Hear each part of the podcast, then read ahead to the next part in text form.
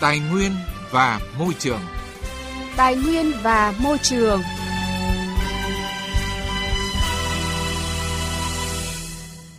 Thưa quý vị và các bạn, trong thời gian qua, chính sách pháp luật về đất đai đã từng bước được hoàn thiện nhằm tạo lập môi trường bình đẳng, minh bạch trong việc tiếp cận và sử dụng đất của doanh nghiệp. Việc hoàn thiện các quy định về quyền của người sử dụng đất sẽ thúc đẩy hơn sự tham gia vào thị trường bất động sản một cách công khai minh bạch, tạo điều kiện thu hút các nguồn đầu tư cho phát triển kinh tế xã hội, cho phép doanh nghiệp huy động vốn để phát triển sản xuất kinh doanh. Tuy nhiên, đây cũng là một trong những lĩnh vực gây khó khăn nhiều nhất cho doanh nghiệp khi thực hiện các thủ tục hành chính để có đất sản xuất kinh doanh –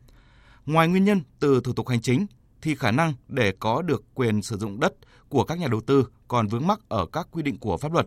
Chính vì vậy, để nhà đầu tư, doanh nghiệp sớm tiếp cận đất đai được xác định là nhiệm vụ vô cùng quan trọng đối với các địa phương, ghi nhận thực tế tại tỉnh Bắc Giang của phóng viên Đài Tiếng Nói Việt Nam. Dự án khu công nghiệp Yên Lư nằm trên địa bàn huyện Yên Dũng, tỉnh Bắc Giang với quy mô hơn 377 ha đầu tư từ đầu năm 2022 do công ty cổ phần bất động sản Capel làm chủ đầu tư. Ủy ban nhân dân huyện Yên Dũng được ra tổ chức bồi thường giải phóng mặt bằng. Đây được xác định là dự án trọng điểm của tỉnh, nếu sớm có mặt bằng sẽ tạo quỹ đất lớn để thu hút nhiều dự án góp phần thúc đẩy phát triển kinh tế xã hội, mang lại lợi ích lâu dài cho cả tỉnh, trong đó có người dân sở tại. Để sớm có mặt bằng sạch triển khai thi công xây dựng các hạng mục cơ sở hạ tầng và thu hút đầu tư. Ngay sau khi được Thủ tướng chấp thuận chủ trương đầu tư vào tháng 12 năm 2021, công ty đã phối hợp cùng ban quản lý các khu công nghiệp, các sở ban ngành và Ủy ban nhân dân huyện Yên Dũng lập và thống nhất kế hoạch triển khai dự án với mục tiêu đền bù nhanh, thi công nhanh và thu hút đầu tư nhanh. Nhờ vậy mà sau hơn một năm, khu công nghiệp Yên Lư đã đền bù giải phóng được hơn 140 ha và đang tập trung quyết liệt để giải phóng nốt phần diện tích còn lại trong năm nay. Bà Nguyễn Thị Hồng Chuyên, Phó Tổng Giám đốc Công ty Cổ phần Bất động sản Capel cho rằng Chúng tôi cũng mong muốn tiếp tục nhận được sự ủng hộ của lãnh đạo huyện Yên Dũng, lãnh đạo tỉnh Bắc Giang để công tác đền bù giải phóng mặt bằng được triển khai một cách thuận lợi, có những cái mặt bằng sạch, không sôi đỗ để chúng tôi có thể bàn giao cho các nhà đầu tư tư cấp theo đúng cái tiến độ mà chúng tôi cam kết với các nhà đầu tư. Đến thời điểm này thì ờ, chúng tôi cũng đã thu hút được một dự án đầu tư và tôi nghĩ rằng là rất là hiếm có cái tỉnh nào có thể triển khai được đồng thời nhiều công tác như tỉnh Bắc Giang hiện nay. Tuy nhiên, không phải dự án nào trên địa bàn tỉnh Bắc Giang cũng thuận lợi trong công tác giải phóng mặt bằng.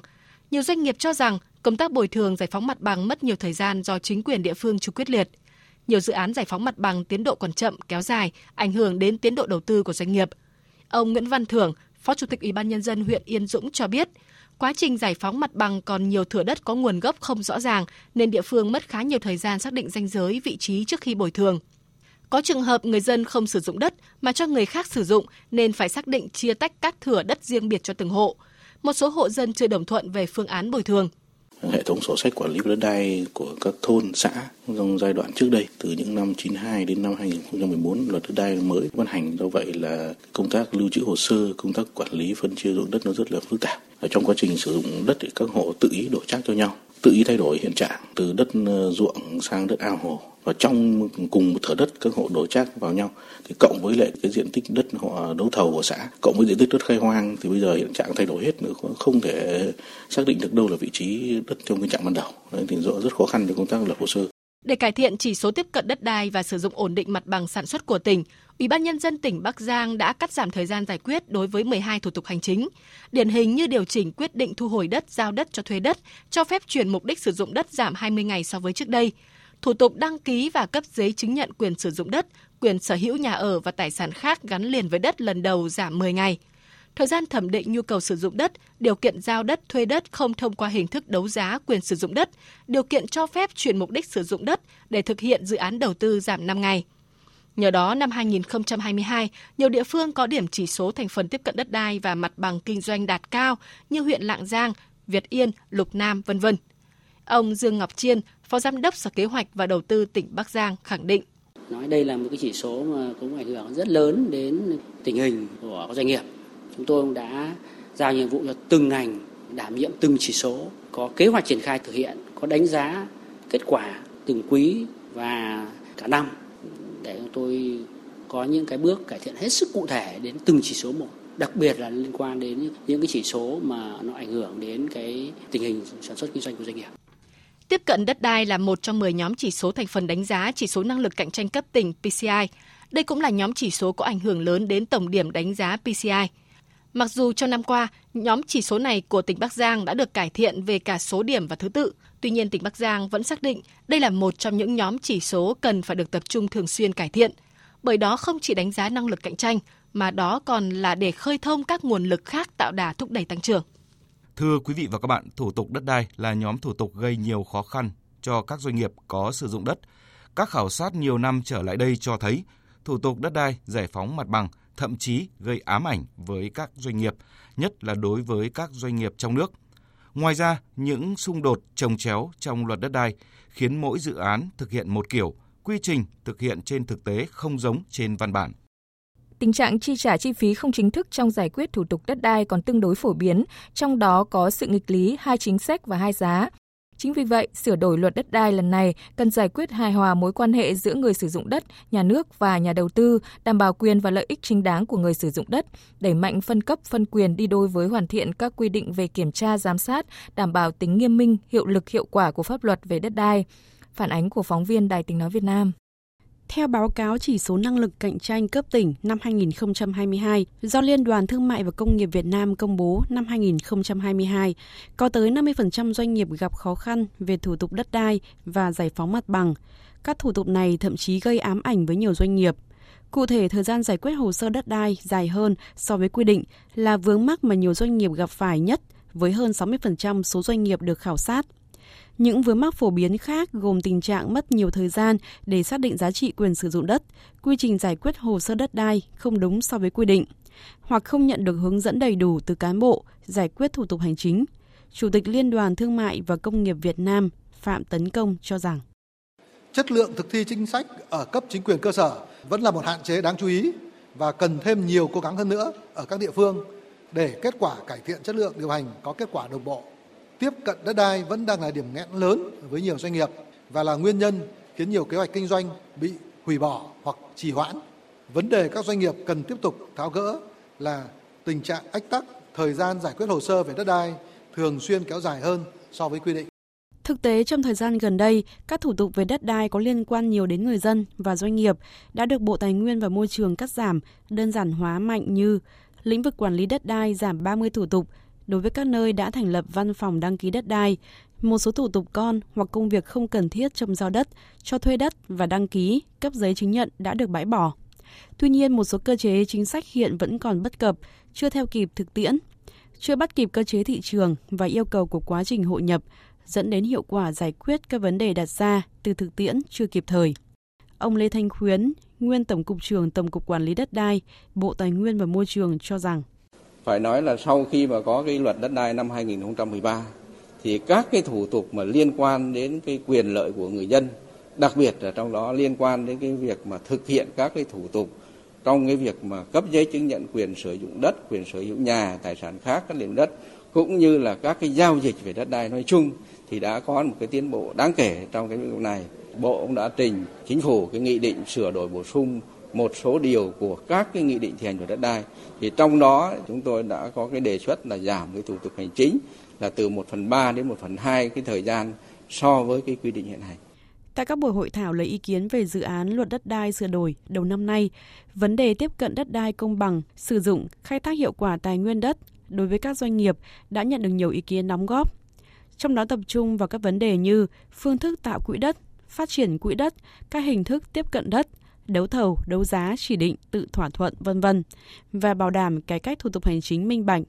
Theo Phó Thủ tướng Chính phủ Trần Hồng Hà, mọi doanh nghiệp không phân biệt quy mô, loại hình đều cần tiếp cận đất đai, khai thác, sử dụng nguồn lực đất đai trong hoạt động sản xuất kinh doanh.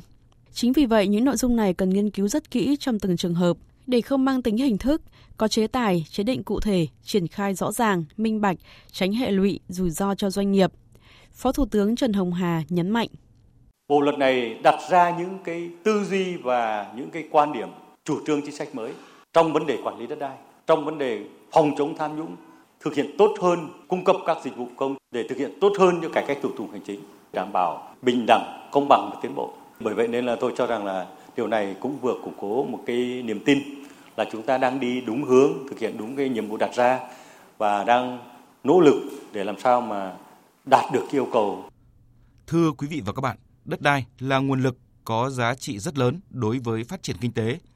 Tuy nhiên, tiếp cận đất đai là việc rất khó khăn với các doanh nghiệp, đặc biệt là doanh nghiệp vừa và nhỏ. Thực tế cho thấy tiếp cận đất đai lâu nay vẫn được xem là chỉ số quan trọng trong việc cạnh tranh và thu hút đầu tư của các địa phương. Phản ánh hai khía cạnh mà doanh nghiệp quan tâm, đó là việc tiếp cận đất đai có dễ dàng hay không và sự bảo đảm về tính ổn định trong quá trình sử dụng đất. Đây cũng là những kỳ vọng được đặt ra trong sửa đổi luật đất đai lần này. Bảo vệ môi trường. Hành động hôm nay. Vững bền tương lai. Thưa quý vị và các bạn, trải qua nhiều thập kỷ, Everest, ngọn núi cao nhất thế giới đang có nguy cơ trở thành bãi rác. Chiến dịch làm sạch Everest do chính phủ Nepal phát động với các đội tình nguyện viên đã không thể dọn sạch những đống rác lớn gồm lon, chai, nhựa và nhiều dụng cụ leo núi bỏ đi. Tổng hợp của biên tập viên Đài tiếng nói Việt Nam. Nhà leo núi kiêm hướng dẫn viên leo núi Everest, người Nepal Tenji Sepa đã phải dọn khoảng 200 kg rác tại một khu trại trên ngọn núi cao nhất thế giới. Tenji Sepa cho rằng những người leo núi không nên đến đỉnh Everest nếu họ không có ý thức về rác thải. Trong một loạt bài đăng trên mạng xã hội, anh Tenji Sepa đã thu hút sự chú ý của dư luận về lượng rác khổng lồ mà các nhà leo núi bỏ lại. Tại trạm trại thứ tư có tên là South Cole, trong đó có túi ngủ, giày và thìa. Có lẽ chúng tôi đã đưa xuống 200 kg rác, nhưng có rất nhiều, 1.000 kg hoặc hơn 1.000 kg rác còn bỏ lại mà chúng tôi không thể đưa hết xuống cùng một lúc được. Chắc là do độ cao, người leo núi lên xuống chắc đã quá mệt, không muốn thu gom hết nên bỏ rác ở lại. Viết trên Instagram, anh Sepa cảm thấy rất buồn trước hình ảnh những chiếc lều bị bỏ trên núi. Anh kêu gọi chính quyền xử phạt những công ty tổ chức tour leo núi nếu để người tham gia bỏ rác ở đó. Gareth Madison, nhà leo núi người Mỹ 44 tuổi từng 13 lần chinh phục ngọn Everest, chia sẻ.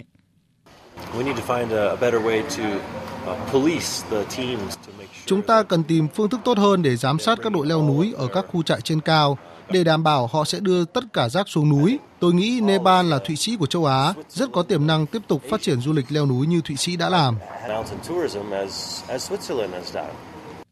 Theo quy định của chính phủ Nepal từ năm 2014, mỗi người leo núi phải trả một khoản đặt cọc là 4.000 đô la. Việc đặt cọc này là để bắt buộc những người leo núi hoặc phải mang 8 kg rác xuống hoặc là mất toàn bộ tiền cọc, coi đây như một khoản phạt cho hành động bỏ rác. Tuy nhiên, các đơn vị tổ chức thám hiểm cho biết việc giám sát các trại cao gần 8.000 mét là rất khó khăn, vừa không hiệu quả. Nhà chức trách đã phải thu gom 13 tấn rác từ núi Everest và đỉnh Lhotse gần đó trong năm nay theo chiến dịch làm sạch Everest. Đỉnh Everest là một trong những điểm du lịch mạo hiểm thu hút nhất thế giới. Các hoạt động leo núi tại đây mang về nguồn thu ngân sách khổng lồ cho Nepal. Từ tháng 3 đến tháng 5 năm nay, nước này đã cấp kỷ lục 478 giấy phép chinh phục đỉnh Everest, với mỗi giấy phép thu về khoảng 11.000 đô la. Tuy nhiên, nếu để tình trạng rác thải bừa bãi tại đỉnh Everest, chẳng mấy chốc đỉnh núi này sẽ bị ô nhiễm trầm trọng và không còn là đỉnh núi hấp dẫn đối với du khách. Quý vị và các bạn thân mến, thông tin về lượng rác thải bỏ lại ngày càng lớn từ hoạt động chinh phục đỉnh Everest tại Nepal cũng đã kết thúc chương trình Tài nguyên và Môi trường hôm nay. Chương trình do biên tập viên Quang Huy biên soạn và thực hiện. Hẹn gặp lại quý vị và các bạn trong những chương trình sau.